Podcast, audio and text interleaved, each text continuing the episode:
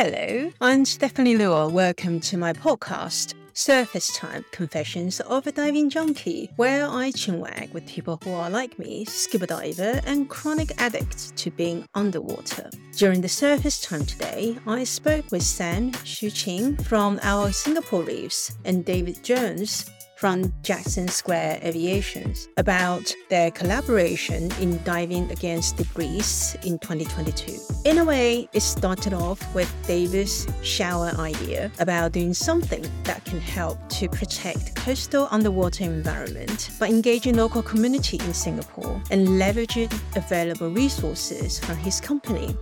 Little did he know at the time, they are already some unsung heroes like Our Singapore Reefs and The Submersibles doing the dirty work of cleaning up the sea. Sam and her co-founding partners are marine biologists specializing in coral restorations in Singapore reefs, so they have the first-hand experiences of watching how the health of the reef deteriorated because of waste.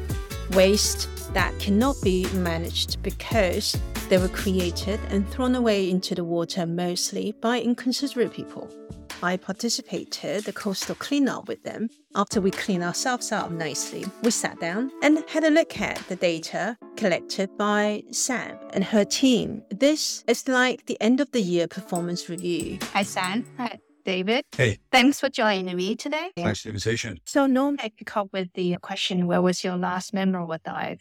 I'm going to skip that and we go straight to the heart of the memorable dive that we did at the exotic Lazarus Island last week. Just to give a bit of background, it was to do with a coastal cleanup and an event that's sponsored by Jackson Square Aviation, which is David's company, or you work for that company. And led by Our Singapore Reefs, which is co-founded by you, Sam, and your partners. Yeah. So how did it all start? Okay, quite a long story. I'll try to keep it short. So during pandemic, we were locked down in Singapore. I've always done a lot of diving. Every holiday I go, I try and plan it around diving and obviously couldn't do that. So I was cycling non-stop around Singapore. It took six hours, by the way, to cycle around Singapore. I was going out of my mind. And then one night I was doing some research online, or not so much research, it's called probably browsing. I come across, there was a turtle in Hantu. It was caught in a drift net. I was dead. Pretty bad shit. It was put underwater by some guys on kayaks. So I started looking a bit more and I found out there were dugong in Singapore, which kind of blew my mind. And the more I was doing this Googling, the more I was understanding that I'd been completely ignorant to what is here in Singapore. But a lot of the stuff that was coming out was dugong that were pulled out of the ocean dead, turtles that were pulled out of the ocean dead, all to do with getting caught in drift nets, consuming plastics. So having a shower, I don't know why I always had these great ideas in the shower. There's a couple of other ideas I've had in the shower as well. I thought of doing something in Singapore that's geared towards environmental cleanups. So I got in touch with a dive company in Singapore, one of my first dive in Singapore. That was in Pulau Hantu. Then I just started continuing to dive. And at the same time, Jackson Square Aviation started developing its E S G policy. So a question came out to the business explaining why we were doing the E S G. It wasn't a program that we wanted to just tick a box. We wanted to have a real impact on communities, getting communities involved in what we were doing. So my shower idea got elevated. I got that out there and it developed from there. I got in touch with the first person, was a gentleman called Yinkai in Submersibles. We started talking about what kind of thing that we could potentially do and the costs involved. He brought up Our Singapore Reefs. I went away, did some research on Our Singapore Reefs, found what you guys are doing absolutely phenomenal. So I got one of Sam's partners down to have a talk in the yacht club in Sentosa, and everything just all from there. So had two really great partners involved in Our Singapore Reefs and the Submersibles who helped drive a lot of this. And to be honest, it's Jackson Square. We've contributed money, we've contributed our time, and some of the folks who work with me have come and joined in, and we've organized beach cleanups and everything else in parallel. But really the people who organized this was Our Singapore Reefs and the Submersible. So that's how everything kicked off. Yeah, I thought it was really nice. I think we have been looking out for opportunities to work with partners, with organizations who really want to do this thing together. So I think it's really nice when Taichung, he texted and we have a potential sponsor that can help us. And I was like, oh, great. And I think it's, it's really nice because a lot of companies, when they want to do this kind of cleanup, it's one time and that's it. We never hear of them. It's really nice that you guys come in and you want to do a series of cleanup. So that is the kind of commitment mm. that we see. And you even bring in yourself, your friends, your staff to really come and help us. So that, that is very beneficial to us and especially to support. It is both cost, but it's so expensive. Yeah. yeah. So with that, it's really very helpful. So we also managed to engage like different people, like new faces to come in and join the cleanup. Because I think even for youth especially, they want to be involved in this scene, but they just don't know how to start. I think though you touched on one of the points as a company, we don't want to turn up, disappear, or turn up, feel great about cleaning cleaning some trash out of the ocean and then disappear. The whole purpose of kind of driving this was to generate something that is going to continue. And I wanted to get a good mix of gender, yeah. number one. And number two, I didn't want it to be all expatriates yeah. from the aviation community, because this is Singapore's environment, right? You're going to get expatriates will leave, and we don't want that experience leaving with them. So we wanted to get a good mix of local people, of expatriates, because I think a lot of the monies might come from aviation. Some of the guys who've been diving with us already have said they're going to look at forward sponsorships. So it was all about creating something that is sustainable mm. moving forward. I think we've made a real impact doing what we've done. It's good. This is always going to continue. There's always going to be rubbish in the ocean, right? So the whole kind of purpose past just cleaning stuff up was trying to make people aware of what's there. And for people to think about what they're doing when they dispose of rubbish. That's the only way this is really going to stop, is by creating more, more awareness, which is well, you guys have been doing such a great job through your social media outreach. I need to get a little bit more developed in my... Okay, anybody listening to happen to be a digital marketing consultant, please mm-hmm. volunteer your time. But joking aside, and I only go back to the remark you made, there will always be trash uh, on the water. I think it's the unmanaged waste, and there are a lot more on the water because most people don't go on the water to pick up the trash. Yeah. I want to circle back to you, Sam. The other day when I went to National Gallery Singapore, I saw a question in one of the uh, exhibition. It says that uh, when we say throw away things, what does away mean? How would you answer that as a marine biologist? Because that's the background. And uh, you started on Singapore Reefs because of certain things trigger you. So the thing is, because okay, I work on coral restoration, so that my job involved me diving around Singapore's water and also in the region. So I think how we want, we started Our Singapore is because every month we go out there to check the corals to see whether they are doing good, are they growing, and what kind of marine animals actually use the space. Right? So sometimes you see good things, like corals are growing. Well, I can mm. trace back every individual coral that I actually planted, because eventually we want to know the winners and losers of this whole project, right? And then sometimes you see bad things like plastic bags, fishing line, entangling on the these corals, and then they die. And even some big items like the boo-boo traps, mm. right? And then it just destroyed a whole patch of reef that I survey every year. So the whole patch is typically gone from my data. And then I think the last straw was that washing machine that you see, remember? So that actually pushes Taichung and I to start Our Singapore Reefs. I think this, we need more help, right? As scientists, we can't just keep doing this. So we really want to get the help from the community to lend their hands to really remove the trash with us and really give these corals and marine animals some kind of new lease of life for them to really survive again. And then also contribute data in a sense that we can actually trace back, oh, where are the hotspot that we can focus more efforts on. So throwing away things, it is really things that shouldn't belong in that place, like the ocean. It's quite sad to see as well. Yeah. So it's not natural. And you don't want that to impact the growth of corals. If you look at the trash that we picked up over the course of this year, when you say away, the real disposable things stand out in volume. Plastic bottles, one of the, not one of, they were the biggest. So for me, away is real disposable things. Sam mentioned the washing machine, there was a drone that we found, chairs. I don't think those were really away. I don't think someone consciously threw a washing machine in that part of the ocean. It's just ended up there. Those are the things that really stand out. Yeah. Plastic bottles don't stand out until you look at the volume, and that is really what is being thrown away. It's the single-use plastics that all of us use. Mm-hmm. All of us.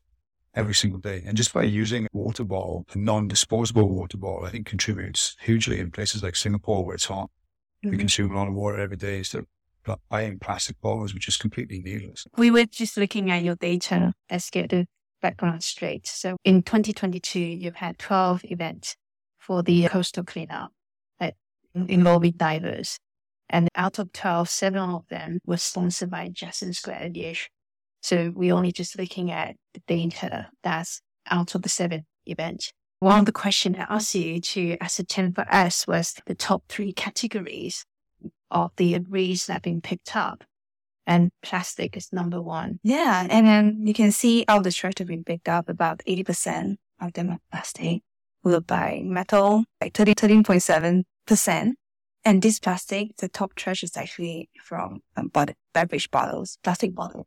So they're less than two meters in your fishing lines, along with plastic caps and leads. So eighty percent of what we've collected over these, over the Dive Against Debris events is essentially not biodegradable. It would have been on that reef for a very long time. They're all single-use plastic. Right. And then you specifically highlighted that they are mostly one five meter. And I think earlier you also mentioned you don't really see the smaller bottle. Yeah, we don't see the smaller bottle. five hundred meters, it's all one point five. Until you said earlier, I hadn't actually realized that was the case. Worth investigation, but not today. Not we, today we're not going to be able to work out the answer. Yeah, yeah. So out of the seven events, I'm going to revert back to the top three categories. So you have plastic, metal, and then cloth. And I saw the metal one. What are the metals? Mostly fishing hooks, sinkers, and lures. And fishing line is top two, so it comes together with that usually. Yeah. And then you have cloth. Yeah, cloth would be cloth fragments and cloth underwear, pants. But I guess with the metal, right? You mentioned the bubble traps yes. making a big negative impact on reefs. Yeah. How many of those have we found? Five, Five six, fish, right? Is it? Yeah, five, six. And those are interesting because the thing is, if, if it's intact and it's still there, it will still continue to trap a lot more. It's, and it's heavy, it's about one meter. Yeah. But a lot of them, if you are sure that they're abandoned, so we usually will just bring them up. Sometimes we see some of them, but they are usually like disintegrated. Yeah. We found one that was like five and a half feet. Yeah. That's big. It's big, big, big. So what impact does that on having a reef other than trapping fish? Does it move around the coral? And... It does actually, I think, with the wave itself, because it's bulk. So when it lands on the coral, sometimes it will roll around and it can just break some of this coral that are really fragile. And then, you know, coral, they take a long time to... Yeah. So it's definitely an issue. Um, right, let's carry on with the data that we've got. So the total weight of debris collected is one thousand ninety-two kilograms. That's a combination of beach cleanup and yeah. the, the ocean cleanup. Yeah. yeah. And out of that, four hundred fifty kilograms is from the ocean cleanup. That's going to grow. It's going to, I'll tell you what, on one of the sites, we found the bed frames, yeah. mattresses, et cetera, which we've marked out for the government to clean up. So I'd really like to see that weight in there. That's going to come to tons. So that's going to grow exponentially, I would say, with the cleanup that the government will do for us as well. So it's really nice that we reach out to the government and they really are happy to support us in this. Especially when lifting all this bulky trash, because the sort of thing that we are working with, recreation divers, and safety is really very important. So that's why we import that a lot. And then with all these big frames, heavy thing, we should be getting a commercial party to come in to help us with that. Yeah. And even a bunch to really support us in this heavy trash. And the largest piece of debris that's been picked up, it got quite a few rather exotic things. We did It depends what you mean by largest, really. The bubble trap was big, five well, and a half yeah, that was feet. Huge. The mattress that we found last week mm.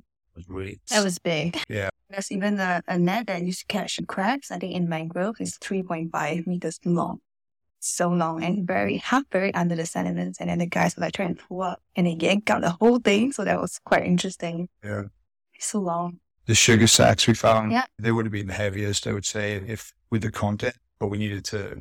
There's hundreds there, so we have to remove the sugar first. They involve cutting the Hessian sacks, mm. plastic Hessian sacks, empty the sugar out, and then trying to pack all of the bags in each other to bring the bags in. So just the weight of those bags was over one hundred kilograms per whole ninety sugar bags. And there's still quite a lot there. They're still there. Still a lot there, yeah. So those are, they're really challenging to move. Anything is really challenging to move, even a plastic bottle. Yeah, especially in Singapore. Yeah, because there's so, so much sediment. Correct. So as soon as the sediment is disturbed, you're blind. I think that's quite important to talk a bit more about how the recreational diver can get more involved and what they need to pay attention to, because it's not for faint-hearted. To dive in Singapore, diving visibility is so super great. Nice way of putting that. And yeah, and you can see your friends, you can see your body, you can even see your hands. So you have to be stay just really calm. Yeah. Carry on what you're doing, try and be careful. I remember when I was picking up a fishing line, I realized that line got caught. They wrap around the, a coral. And then because I was moving, despite the fact that I was in very good buoyancy, by the time when I managed to reach my captain, yeah. I can't see in front of me. I lost my fishing line. In other countries like Bali, you can dive by fifteen meters. You can see all the way to the bottom. Yeah. But because of extensive coastal development, all this machine going down and do a lot of dredging. The constant dredging is what's impacting our corals here. Yeah? So they're in a constant state of sedimentation. So on good days, we have five meters, right? Four and a half. Okay, five, four and a half. Usual days when you're like, okay, five fingers, that's a visibility. Yeah, so you have to be confident in diving Singapore water. Yeah, all the stuff that you picked up, anything that's particularly hazardous that you can remove. Yeah, we have those kind of like, it's really the hand of the sign, mechanical. They can be in metal containers, and you have that sticker there like hazardous. Oh my God. Yeah. And, and then I think this sticker where it's poison, and then you have the trees and animals that's dying. I think that is one of the hazardous signs. Bubble traps are quite hazardous as well. Yeah. And the chill eggs that we found, because they, they're disintegrating, so then they get very sharp. Yeah, yeah. When you're using lifting bags to, yeah. to carry a lot of this stuff. So it's, it's the way that we were doing that a lot is one would be on the surface and one would be below, guiding the trash, and someone with the airbag on the surface, just making sure that no one's getting hit. Some of that stuff is really sharp. Fishing hooks. Yeah, that, that one's very scary. They are. So we all wear cut-proof gloves. Mm. Things like that when we're doing it. Especially the fish bubble trap. Yeah. So it's so sharp, all the connections. Yeah. So then even when you bring it on land, you need to have gloves to be properly folded. Yeah. So I think safety is very important. Yeah. Okay, we've given a pretty bleak picture of the kind of debris situations. We took it above water, but there's still plenty left behind because you still can't clean it. Not at the recreational divers level. It has to be commercial diver support from them. Again, going back to the seven events. The total number of divers involved, head count. I'm sure we got repeating customer like yeah. David's been on a certain number. But anyway, just counted by the head count. There have been one hundred ninety-four divers, plus crews and everyone else and the people on the deck to help the non-divers. So the total is two hundred thirty-eight. Yeah. That actually made me really happy.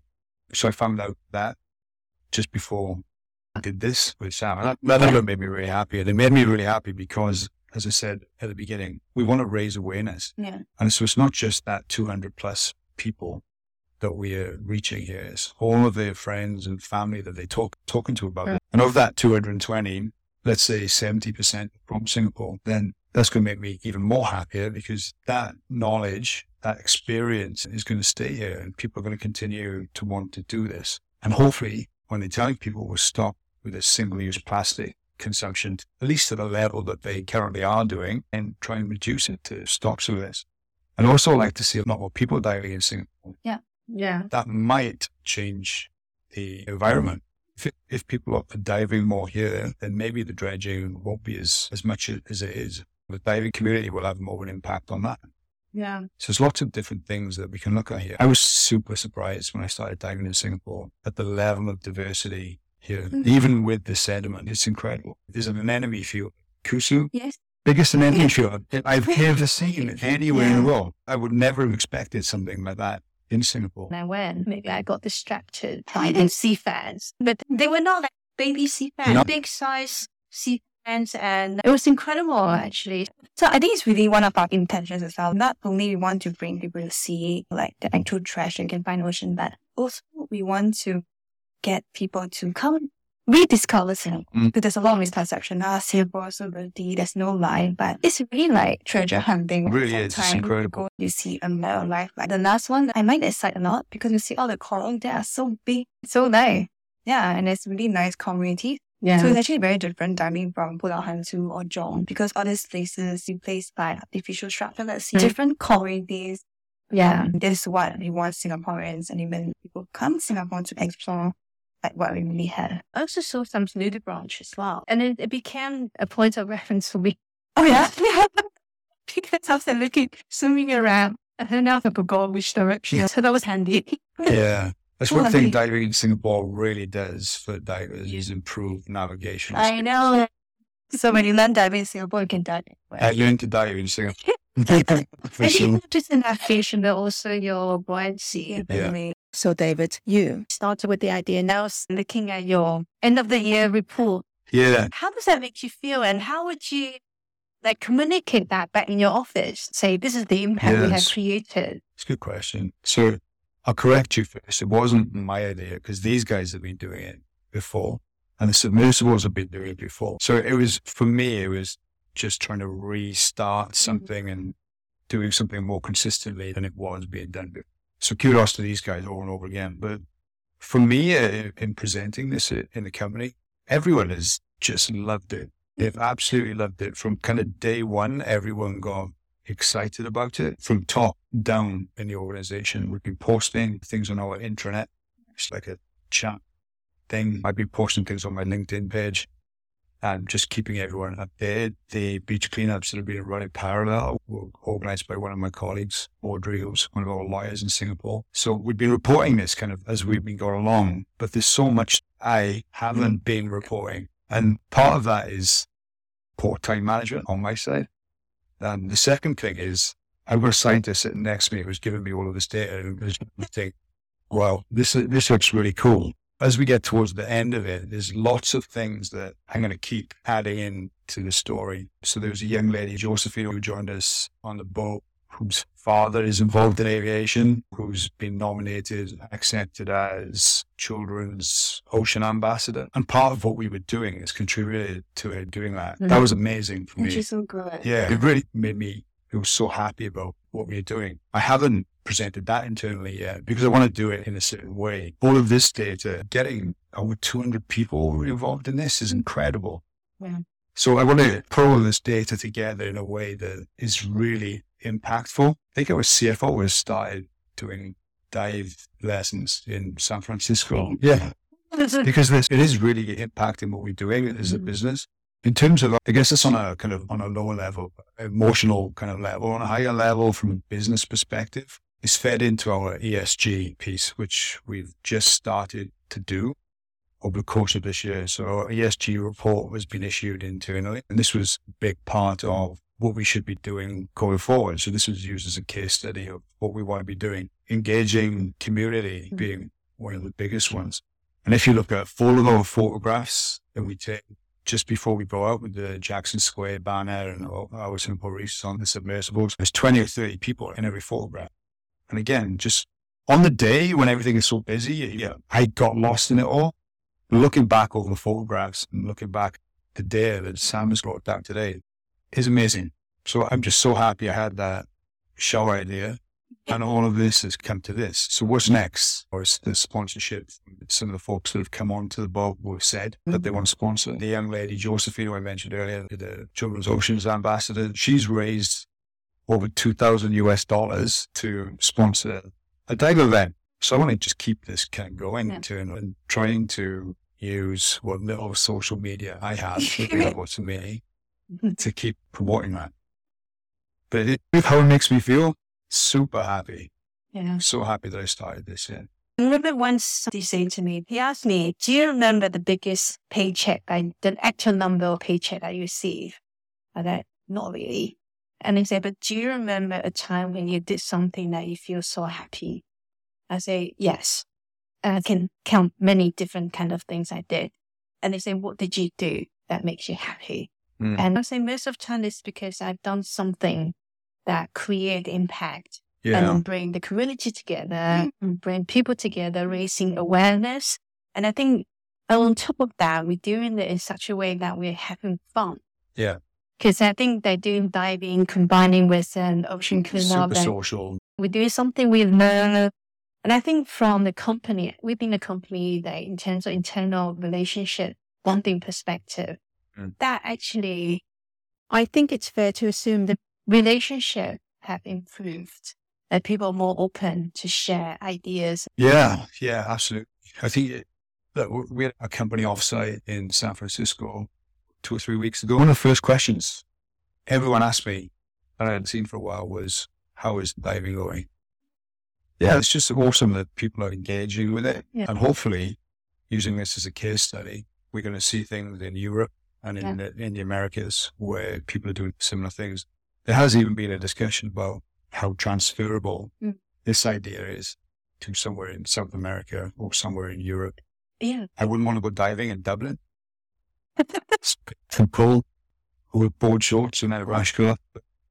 The idea of this being transferable to other places has been discussed as well. So, yes, it's been it's a really interesting project. I think having this event where we've put, as an organization, a fair bit of capital into it shows other people in the company what the company is willing to do. It's not a box-ticking exercise. We really want to make a difference to what we're doing with these programs. You being in aviation, I have been in aviation years ago in my previous life. It is a large community and a very tight community. Yeah. Sense that what's that three degrees of separation in aviation is like zero point five degrees of separation. zero point five Yes. So okay. I'm sure David and I we sit down and put out our contact list.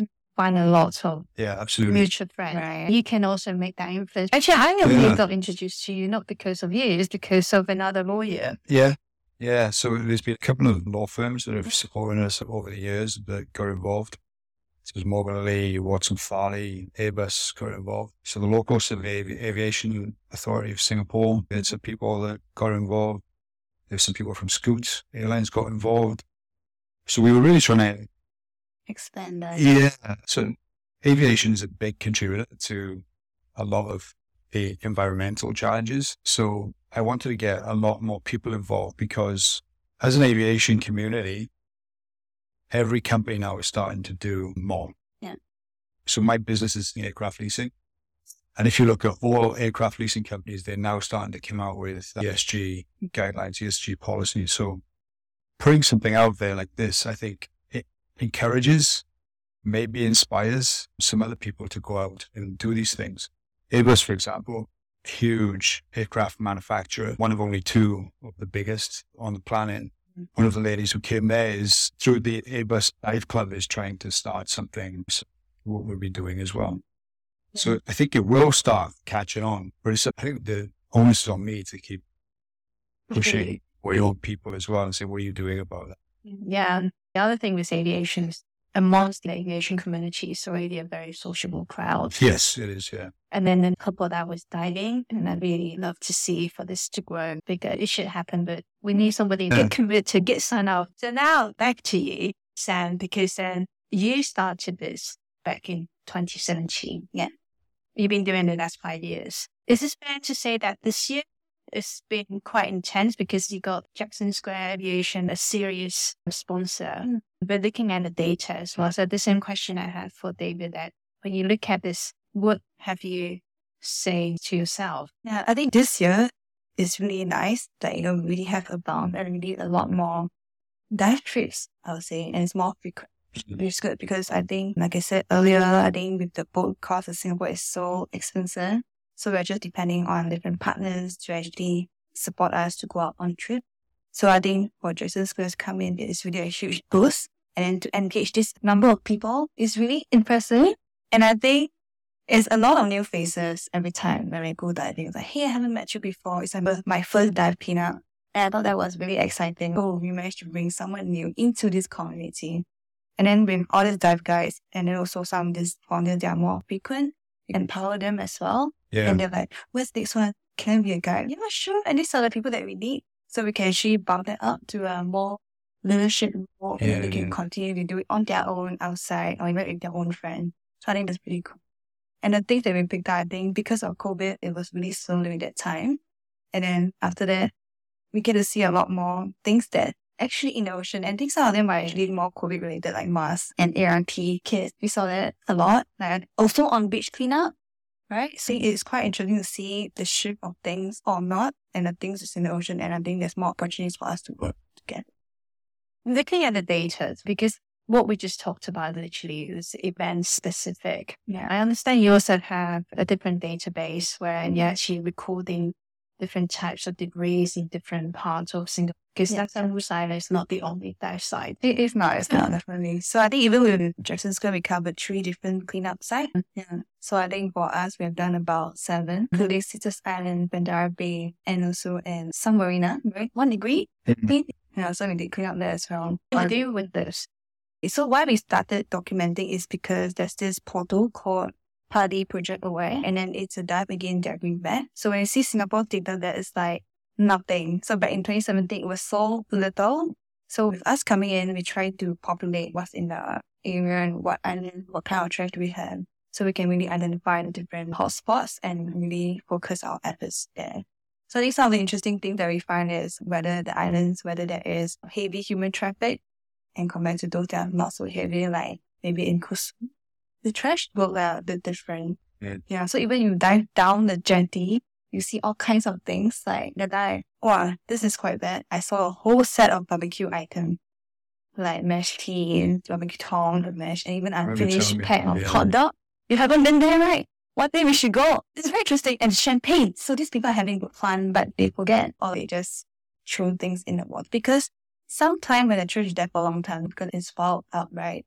But this trash, like champagne bottles, the beer bottles, they're new. So angry, you get very angry that we there. I don't understand, for me, the mentality of someone who would just throw all of that overboard. What goes through someone's head when they do that? I guess if they've had a couple of bottles of champagne, nothing. Yeah, and I think all this data give me a, a voice. I'll say all the help from all the communities, from you guys as sponsors, from our partners, so that I can bring this data to engage in different conversations with other people, for example, ministries, different community groups, youth group, to see how we can tackle this or even bring this. Because the thing is, there's a lot of efforts on land, right? A lot of policies can do beach cleanup. They have a lot of data, but we don't have that much underwater. We don't know what's under our water. Yeah.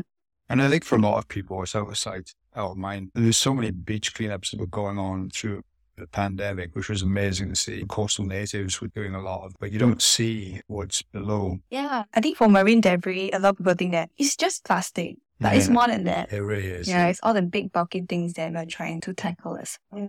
I think for majority of people, they don't normally go underwater. So mentally, there's a disconnection mm-hmm. with what could be happening underwater now. And so for us, with Island, we go down there. We've been to places where we really just enjoy the biodiversity, the beauty of the oceans and all the creatures. And sometimes you can actually interact with them. But then when you start to see fishing lines, yeah. ghost net, plastic bag, and you see they turn to swimming around this plastic bag thinking that was a jellyfish, and then you see fish swimming inside a plastic bag. You feel so vulnerable in there for them and for yourself, thinking, what are we doing? So what next for our Singapore reefs? Because your work will continue. I think for us, to reach out to more partners also, to engage more youth especially. So I think even with the trash that we find and we consolidated, it's going to be on an art exhibition. So really see how we can use this data and the things that we collected and then just incorporate it into some kinds of new ways to engage mm-hmm. other people, to really uh, inspire them or to really get them into the community or to just love the sea and to be see what we have so that it can actually help us to protect it. Mm-hmm. And even like citizen science as well. So mm-hmm. divers can be eyes for scientists. Right, mm-hmm. so if you see coral bleaching, you can help to report. How do you do that? If there's any size of uh, marine debris, uh, ghost nets in this water, what's the chain of communication? How can you actually get to us? And then we can work together with ministries or different parties to remove the nets safely. Kind of thing. Going back to the exhibition, what information can you share? Okay, so a lot of trash that we picked up, like even from this series of cleanup, it's really at their workshop, getting cleaner. And then it's an exhibition for kids. So you were talking about kind of engaging the community right. here and trying to get more or young people diving. Right. There was a comment that was relayed back to me quite a while ago now, which said, someone said that what we are doing is elitist because not everyone has access yeah. to become a diver. Now, I'm from a mining village in South mm-hmm. Wales, which is really nowhere near elitist. What would your answer to that be? Oh, that's interesting. Like, how do you get younger people in Singapore involved mm-hmm. in diving? So the thing is, why we also need the support of corporate and ministries and partners to come in to really offset some of this. Because diving is expensive. It is, yeah. So even rental the gears is expensive. So yeah, some of these university students, they have dive club, mm. but they might not be supported in that. And it's also very expensive to learn diving, right? In that sense. So it's just, and then they want to be involved. So we just want to really bring them to a place that's safe for them to do this. Diving. A lot of us, we have been talking to, let's say, the teachers in charge, or even get a school club, dive club leaders to join us. And then after that, see what they can take back to their school or something. But we also go to our schools to talk a bit more about like marine conservation, what yeah. they can do. And even just providing opportunities to do that. I think that yeah. is very valuable for them. I'm going to ask you some questions, which I always ask my guests. First question I normally ask is that in your drive bag, what are the top three items you carry with you when you go scuba diving? But I'm going to spin that for you. Okay. So what are the key items, naming three, if you like, that you would carry with you when you go and do the ocean coastal cleanup as a diver? Cutlass gloves, good cutters, torch, for sure. My own bottle of water. Uh, okay. So you can get the plastic bottles from the boat. Yeah, thanks, Sam. So I think for divers like us, sometimes when we go out for trips out to the island, we have food that we take away. It's nice to rethink about like how we can pack our own food from the restaurant rather than they give us in styrofoam boxes. After that action helps us well and be conscious about all the bottles. So basically minimize the single-use yeah. container plastic mm-hmm. and stuff like that. And there are a lot of dive shops out there actually trying to, to do that and really pack yeah. your lunch and we maybe use all containers. They serve their drinks in glass bottles. Mm. So that is actually quite nice. Okay. Top three tips on safe diving practice. Safe diving. Your personal practice, but it can be related to the cleanup. Okay. For diving, make sure that you communicate with your buddy. And then for cleanup, always have gloves. Pick what you can. Yeah, because eventually safety is still important. And then try not other marine animals. Yeah, can get stabbed by sea urchins, particularly kneecap, it really hurts. Oh my god. A sea urchin fell off the overhang and onto my friend's head. To just stick. Oh, oh my god. Yeah. And then he was scratching his head for days. Yeah. Oh my fun. Gosh. Uh, so be, be aware of your surroundings. About this navigation skill, number one, practice buoyancy, was super important. Number two, number three, it's not really bringing something with you, but it's preparation. So understanding where, it goes back to navigation, but understanding where the boat is when you're underwater, especially with low visibility, understanding where the reef is and where you are in between those two points. I think it's those three. Very relevant for Singapore. Mm-hmm. Okay, the next question. Non-diving related, and it's also up to you how you want to trim it. What is your greatest fear? So you can answer that first. I really tend to think so. I'm going to say spiders or something. The cockroaches. It's the worst. So when you see them, you just go hysterical. Yeah, well. Yeah, cockroaches are horrible. This isn't the one insect that I cannot. Really? Bite. You too? I can't bite. When my daughter sees them, I try to be brave. Yeah. I go and get that huge canister of cockroach spray. Yeah. Oh my god. So for me, for marine related, I remember once it was the uh, mass called Lichi. So in twenty sixteen. So when I dived in Singapore, one of our dive sites, all the corals were white. There's no life, there's no fish. So I think it's really scary, and I always reminded myself that, wow, I must try my best to not to really see this scene again.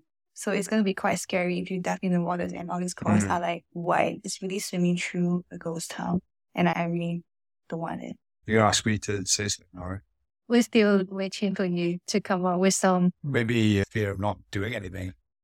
Okay. Well, what does that mean? Yeah, I just like to be active. I'm constantly doing something. So I'm not afraid of not doing something, but I've got something in me which just keeps wanting to be doing something. And if I couldn't do something, I guess I'd be scared. Does that make sense? Yeah. I'm not verbalizing that very well. Yeah. Okay, let's reframe the uh, question a bit. So I do see interesting response from different people to this question. To see a very common behavior, cognitive pattern yeah. when people actually couldn't think of one single thing that they feel that would be the greatest fear. Yeah. And it's very similar to you because um, I think it's more of the reflection. You're very practical, so you actually would think ahead. There's no way you have no worries or anxiety. You, you do have them, but they're probably mature enough to be able to manage that. Does that ring true yeah, to you? Yeah, I think that's based on so where I've come from. Is, as I said earlier, it's uh, like a small mining village in South Wales where there's not a lot of things to do. You grow up doing one or two things. And with everywhere I've traveled and everything I've done, I've just, when I reflect on some of the things I've done, even just where I've been diving, if I couldn't do that again in my lifetime, like, that's pretty scary, yeah. Yeah. Just being able to stay alive and... Yeah. Alive. And keep having different experiences. Living life. Yeah. Yes. Yeah. That's nice. Okay, the next one. I hope this is easier. Yeah. What's your greatest extravagance? Sam, you've had time to recoup from the last question. I think probably doing the work that we do, like building community. I think that's really nice. Getting people who are like-minded together, do things together for the ocean, and then eventually inspiring them to do better as well. I'm just curious why in your mind you consider that as the extravagance. Because maybe it's something that I, I thought I wouldn't be able to do. Yeah. And then to reach a point that you can see they're probably growing and everything. Isn't it very poetic? Yeah. Nothing is very nervous. You must know how to knock that one off. Actually, my motorbike is my biggest extravagance. It's time, for sure. Yeah. P- personal time. Yeah. Which is why I love diving so much. When I'm diving, it's all about me most of the time. Taking care of me or taking care of my body, and that's having personal time that I don't get yeah. very often. So I'd say that it's time is my biggest extravagance, other than my own bike. Shishi. Okay, time is not renewable. I had to think about which one was. I could get a new bike. It's just kind of renewable. Yeah, the bike is renewable, but time is not. Yeah, I love the way you say personal time mm. is your biggest extravagance. That was interesting. Yeah, that's nice. Uh, the next one. What do you value most in friends? Friends? Not the T V sitcom. That's an easy one for me. Trust. So immediate things that come to my mind is kind of trust and honesty. But there's also a lot of other things that come with being friend to someone, is being there when you need them. That's a big one, which comes, I think it all comes under the same thing, which is caring about someone. So that's what I would see as important in a friend. And I've got my friends that have been my friends since I've been or five years old in school. I can remember meeting some difference. I know I could pick up a phone to them, and if I have an issue, and exactly the same to them, no matter where we are in the world, and they'll drop something and help me out. That's nice. I think likewise. Last question. So if you were the host of the podcast and yeah. I'm the one being interviewed, what one question that you would have for me to answer? What's your hope for the ocean? What's the hope for the ocean? Such a good question. I wish I'd asked that. Oh, I, I think people have to believe the fact that the ocean has this ability to heal itself. But we human keep sabotaging the healing process by neglecting things and by not managing our waste mindfully. So waste is one of the major reasons that's slowing or stopping the ocean from healing itself. I haven't seen any hard data, but I've heard from various different people. Because of COVID, they locked down the travel restriction in the last three years. And lots of dive sites didn't have that many divers. And so now people start going back and they're capturing amazing footages of, let's say, Sipadan as an example. And I've seen friends taking videos, and he was even saying that what you see is only a third of what I see in the water. The school of jackfish, the school of barracudas. And that's phenomenal. That just shows that with such a short space of time, the underwater environment was taking the moment to heal themselves. So I think there's hope. There's also hope that people above water on land making efforts like what you guys have been doing, sharing your experiences, your stories, and the impact that has been created. And yes, I know people keep talking about climate emergency, net zero, that the time is running out, but there's still time for us to do something to reverse the emergency. and we have to have hope to allow things to heal. This, this regenerative ability is there, and we have to do things to support that. Of course, yeah. So I'm going to meet the artist later, so just can come if you want to. Where is it? It's Gilman. Where is it? Gilman's Alexandra. Oh, Gilman. Yeah. Gilman Barris. Gilman Barris. Oh, I like that. You have been listening to Surface Time Confessions of a Diving Junkie. My guests today were Sam Shu Qin and David Jones. There are so many takeaways from this chat. First, although diving in Singapore water is like diving in miso soup, the biodiversity is truly incredible.